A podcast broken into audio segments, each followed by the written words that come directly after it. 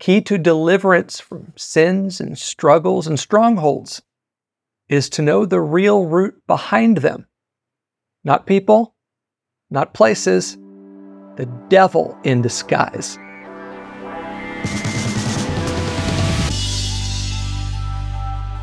This is the Shut Up Devil Show, and I am Kyle Winkler here to shut down the enemy's lies in your life. I do it live on Thursdays at 8 p.m. Central at kylewinkler.org slash live. So join us live sometime, will you? We'd love to have you.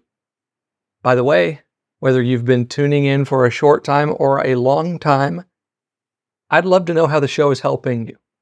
Share your story with me through my website at kylewinkler.org or DM me through one of my social media channels. Here's something that I just received from a new friend on YouTube. They say, Thank you for your ministry. It has helped me see God in a new, loving light and encouraged me to pursue Him and to respond to His pursuit of His love for me and mankind. I love that. You know, it's the joy of my life to bring the truth of God's love and grace, whoever you are, wherever you are. And I'm grateful for the friends and partners who make it possible. You know, we are entirely donor supported. So if you'd like to be one of those givers who help keep us going and growing, you may make a tax deductible donation at kylewinkler.org slash donate. Okay. In 2 Corinthians 11:14, the apostle Paul says that Satan disguises himself as an angel of light. King James Version says he masquerades as an angel of light. Two different ways to say the same thing. The enemy tries hard to make both himself and his tricks appear like something else, usually something good, often something that looks or sounds or feels like God. Kind of like Elvis Presley saying, Looks like an angel, walk like an angel, talk like an angel. I'll spare you the rest of my attempt at singing. The enemy's disguises are really what's behind so many of the issues we have in our lives. They're at the root of strongholds and struggles. You see, what you believe about the enemy impacts your life more than you know.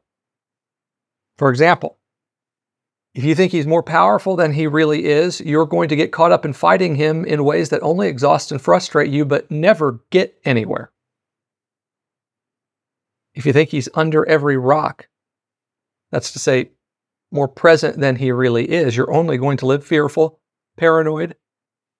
You'll be more influenced by him. And also, if you think that he doesn't exist, I guess the devil has disguised himself so much, usually through science and psychology these days, that a growing number of Christians, much less those in the world, deny his existence entirely. But you have to remove huge chunks of scripture if you're going to do that. Anyway, back to my point. If you think that he doesn't exist, then you might focus on the wrong things.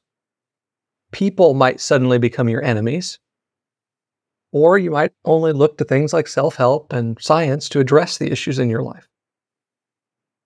Now, of course, I'm not saying that we should obsess about the enemy. He doesn't deserve a whole lot of airtime. But as Paul said, we can't be ignorant of his schemes either. I know that some people want to avoid any mention of him because it doesn't sound so positive talking about him, I guess. But I'd actually argue the opposite. I'd say that when he's properly taught about, like I aim to do here, well, that should be one of the most positive messages you hear because really it's a boast in the gospel and the good news of Jesus, a boast in the devil's defeat. So, proper message about the enemy should remove your fear, increase your peace, give you real answers, and maybe solutions to your problems.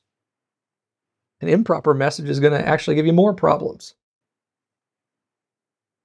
So if you want to talk about deliverance, I'd say knowing about your enemy is a key part of the process. And let me add to that. Not just knowing that he exists. Yes, you have to know he exists, step one. But knowing what he does, how he does it, and here's something most Christians never hear knowing how he changed after the cross and after your salvation. I've got to build up to that, so stay with me. But first, let me say a thing about names in Scripture. In Bible times, names were more of a job description or considered as prophetic of one's destiny, far more than they are today.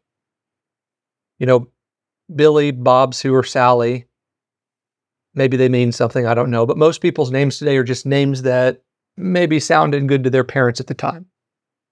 But like I said, it was different in Bible times, much different. For example, John the Baptist, Jesus' cousin, forerunner to Jesus. He was the one chosen to announce the coming of Jesus. Well, God instructed his parents to name him John because John means God is gracious.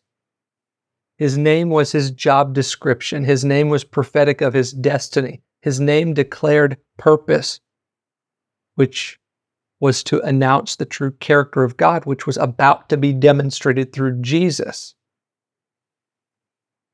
Going all the way back to the beginning. Adam means man. That's about as obvious of a meaning as you can get. Eve means mother of all living. Eve's name even gives us a clue as the time of day that Adam was created. Did you know that? We can know that Adam was created in the afternoon because it was just before Eve. That's a joke, a bad joke, I know. My point is, names in the Bible mean something, they're job descriptions. And the names in Scripture for the enemy are no different. Like I said a few minutes ago, you'll see how a name change in the New Testament reveals something about him and what he does that is actually good news for you and provides an easy answer when it comes to deliverance from your problems. Let's start in the Old Testament.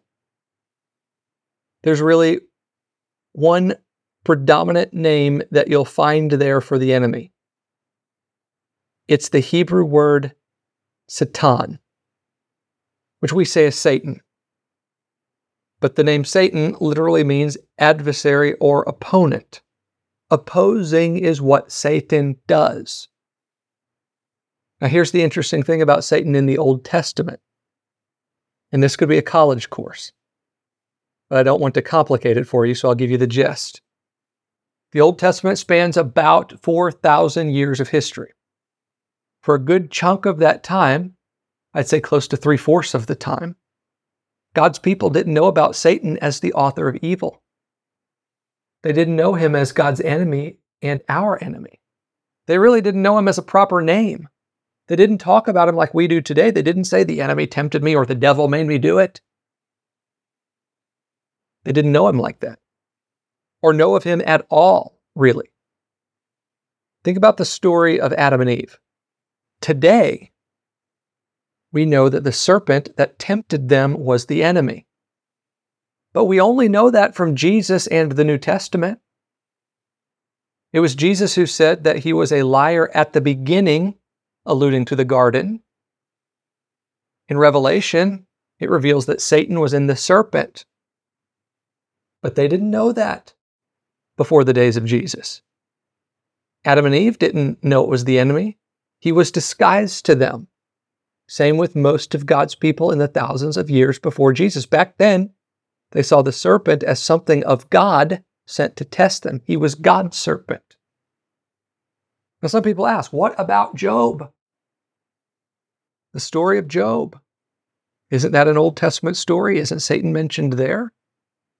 And yes, it is, and yes, he is. The author who wrote down the story many years after it happened knew about Satan because of later inspiration. He saw Satan behind the scenes. But Job didn't know it was Satan at the time. Job's wife didn't.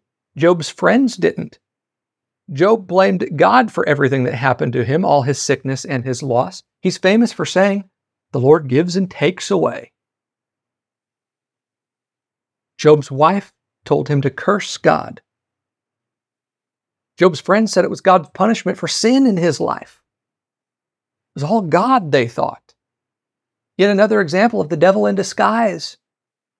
And it reveals how he primarily works as adversary. Noticing the examples that I gave so far Adam, Eve, Job.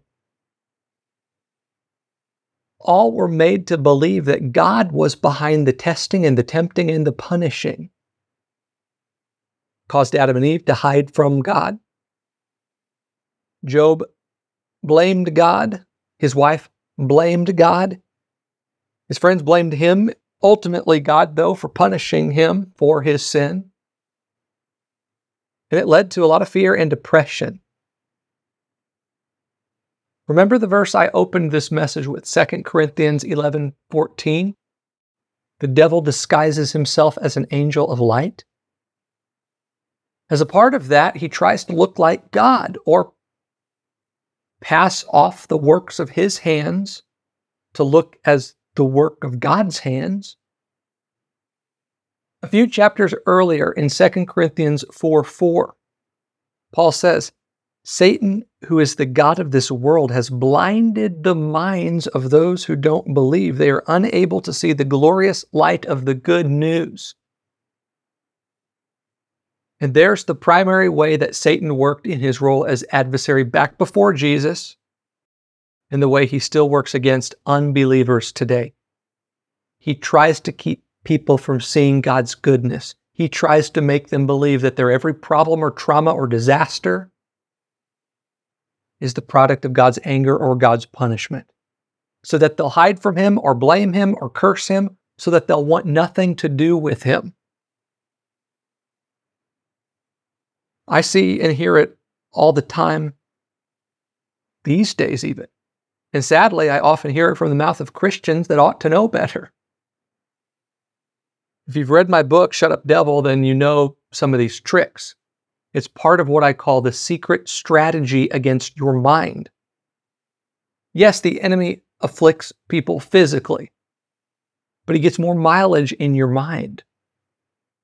By making your circumstances out to look like they are God's hand, God's plan, God's will because God's mad. He'll tell you that sickness or symptom is God getting you back. Or that disaster is God's wrath, or that disability is because God selected you to suffer. He knows that nobody can be in a trusting, intimate relationship with someone they believe is out to get them. And that's as true for a relationship with God as it is for relationships with a human. This is the greatest product of the enemy, disguised as an angel of light.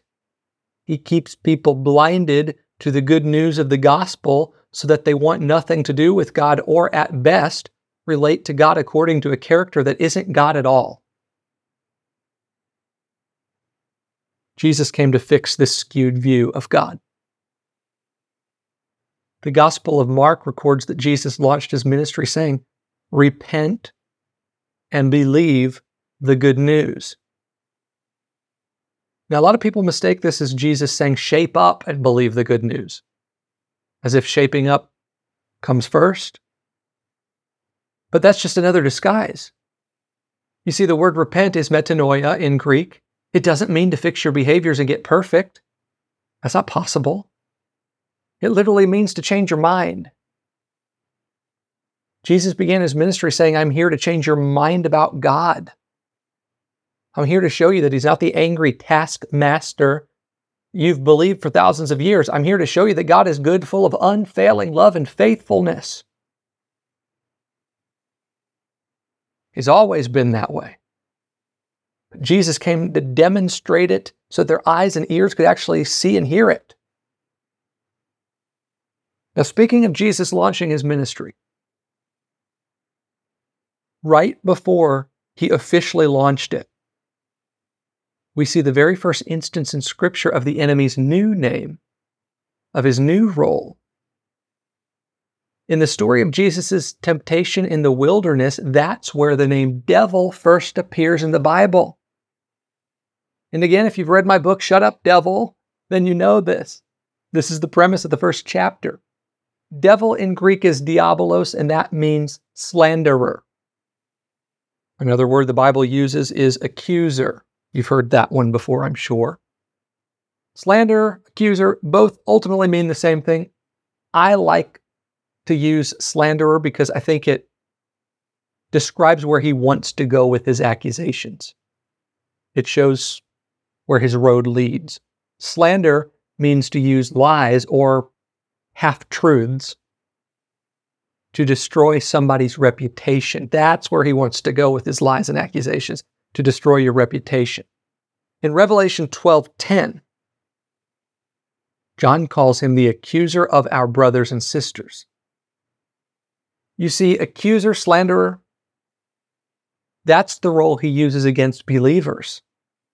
You see it in Scripture. Anytime the word devil is used, it's ultimately used as he relates to believers. Now, he's still Satan, mm-hmm. and he still opposes people, particularly to keep unbelievers from knowing that God is good, to keep them away from God, as I said earlier. But for people who know the good news, who have accepted the truth of the gospel, who know Jesus, for believers, he switched his tactic.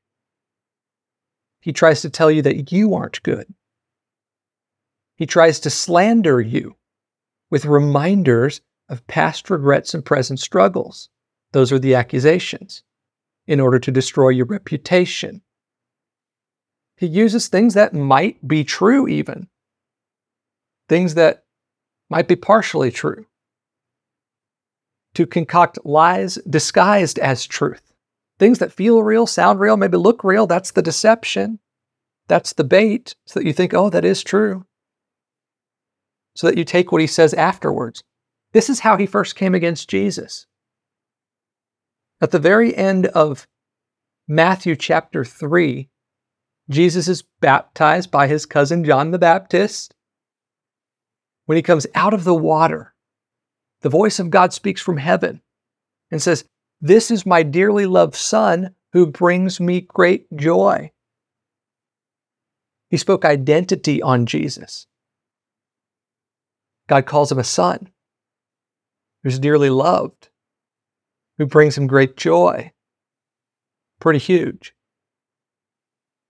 That's the end of chapter 3, the very last verse there. The very next verse in Matthew 4, verse 1, Jesus is in the wilderness where he gets tempted by the devil.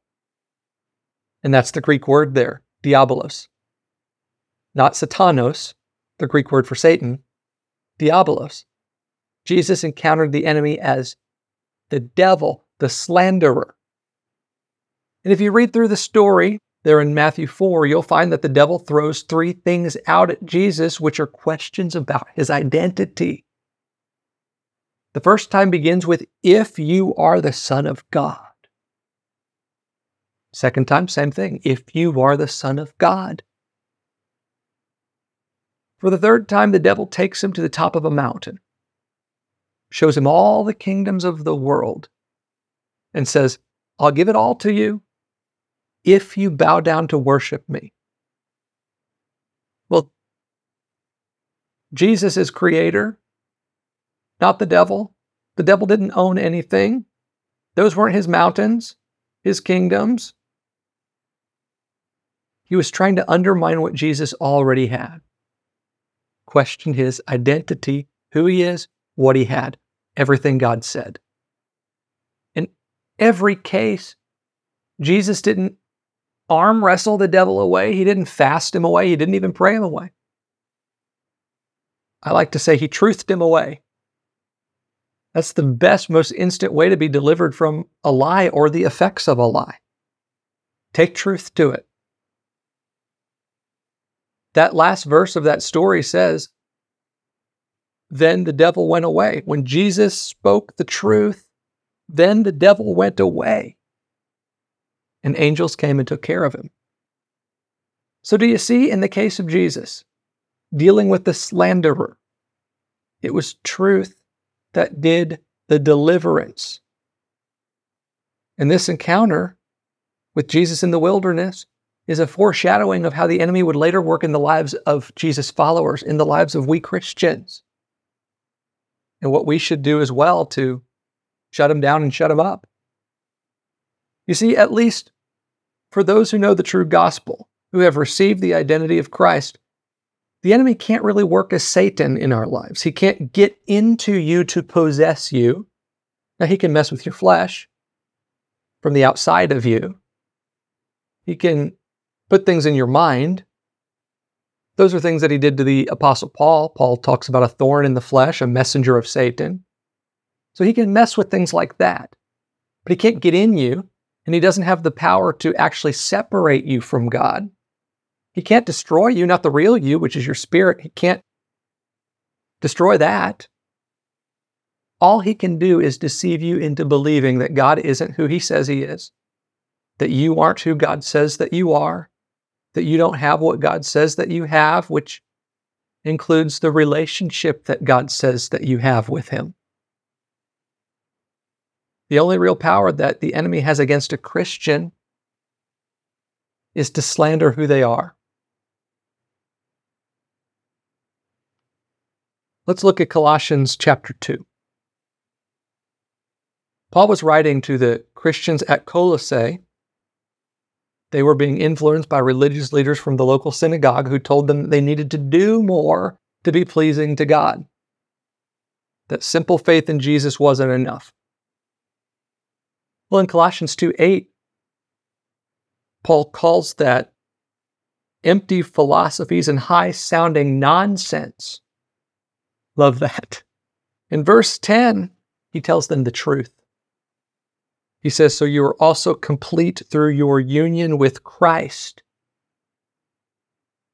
The words complete and union convey a whole bunch of identity. And those two words are wholeness, holiness, forgiveness, cleanliness, the devil was using these religious leaders to put all of that into question, to slander them and get the Christians back on the treadmill of trying to earn something that Jesus already provided and proved. So Paul goes on to renew their minds to truth. He tells them how, at the moment of their salvation, at the moment of their faith in Jesus, their sin nature was cut out and they were given the new life of Christ. Verse 13 through 14, he says, God made you alive with Christ, forgave all your sins, canceled the record of the charges that were against you at the cross. And in one of my favorite deliverance verses, Paul describes what the cross did to the enemy. In Colossians 2:15, he says, "In this way he disarmed the spiritual rulers and authorities, he shamed them publicly by his victory over them on the cross. Now, just reading that at face value is encouraging enough.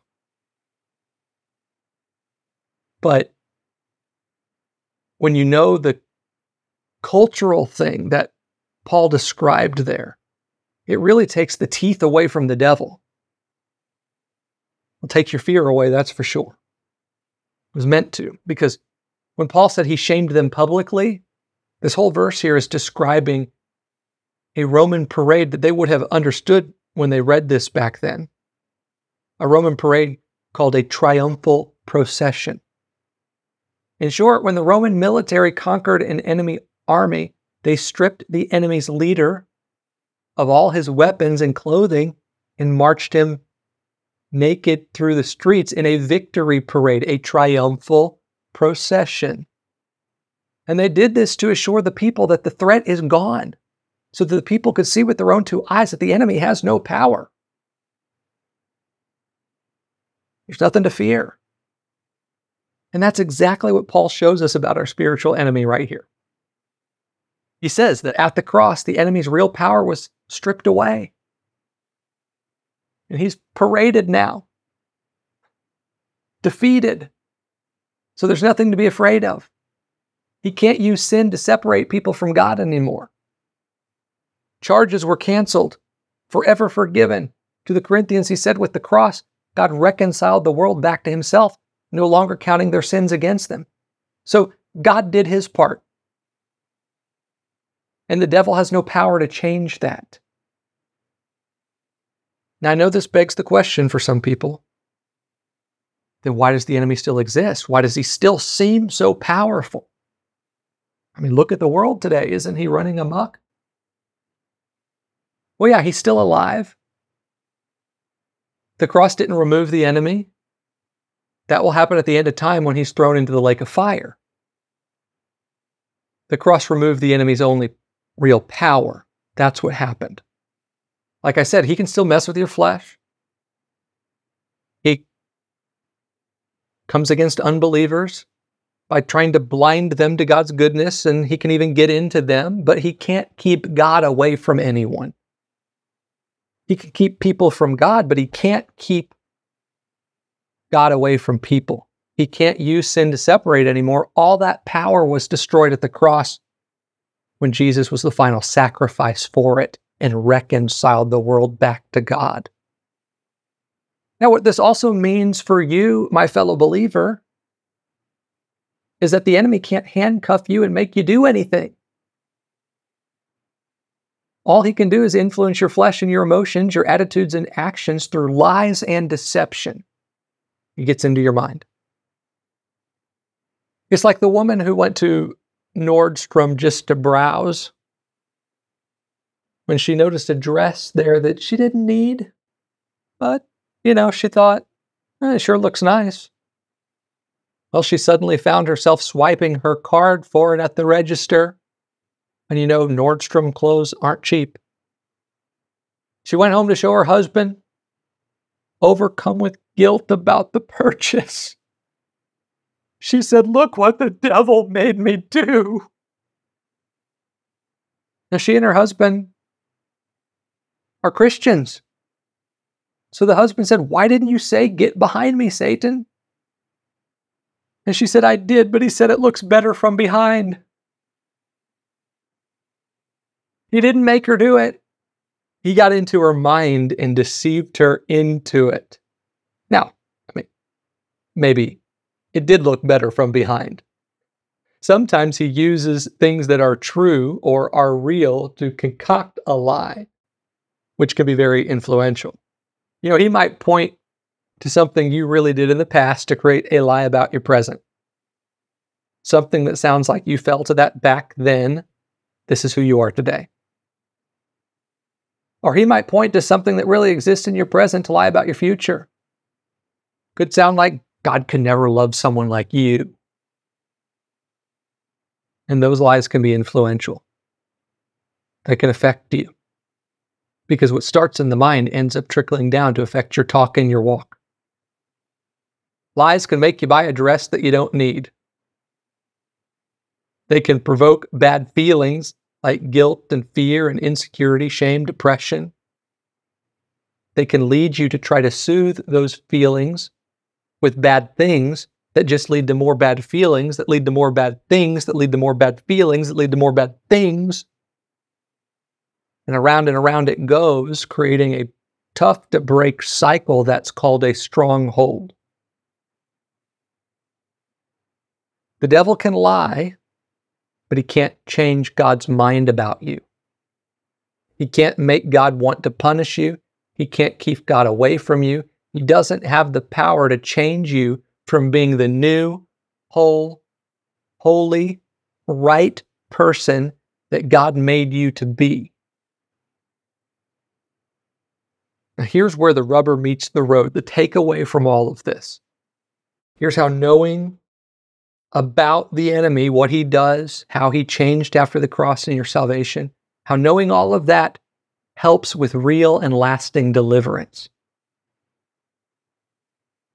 It all means that whatever it is that you're dealing with, whatever emotion, whatever symptom, whatever addiction, whatever habit, whatever, you can know that it means nothing about God for sure. He's not mad. He's not out to get you. He's not getting you back. You can also know that it means absolutely nothing about you. You're not wrong. You're not horrible. You're not dirty.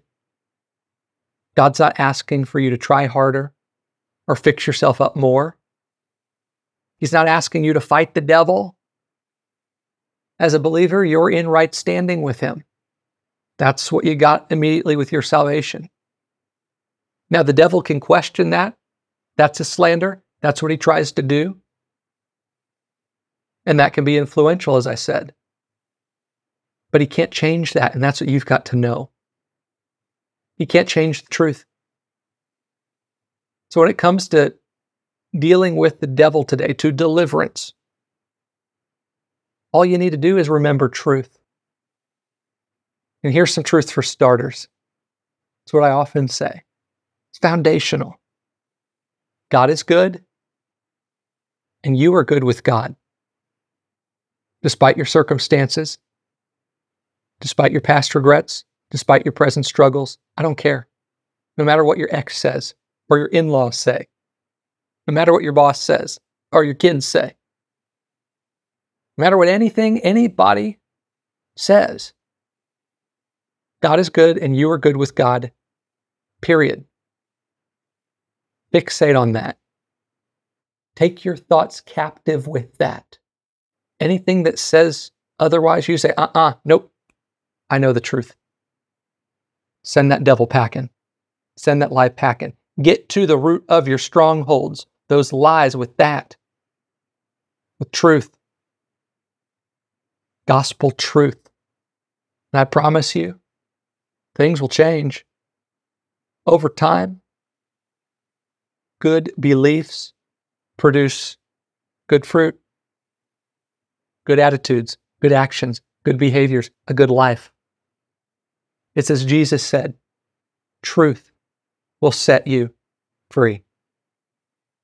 Speaking of truth setting you free, there's so much more where this came from in my book here, Shut Up Devil Silencing the 10 Lies Behind Every Battle You Face. Like I said in the message, the enemy uses lies disguised as truth to get into your mind. It's a sneaky way he does it. In the first four chapters of this book, I reveal more about the sneaky way that he does it. Things that you just don't see until you recognize it. I'll show it to you in here. Then I tackle the 10 big lies that he uses, and I systematically take each one down with truth. But this isn't just information. At the end of every chapter, I help you activate everything you learned in the chapter in a way that changes your mind to change your life. Shut Up Devil is available wherever books are sold, but I'll send you a signed copy if you order it on my website at kylewinkler.org slash shutupdevil. Okay, that does it for the Shut Up Devil show. Remember, God is good and He's for you. We're here for you too. Every week on my website at kylewinkler.org, on our podcast, and wherever you get your social media. Don't forget, wherever you're watching or listening, to tap that subscribe or follow button so that you never miss a show. I'll see you next time.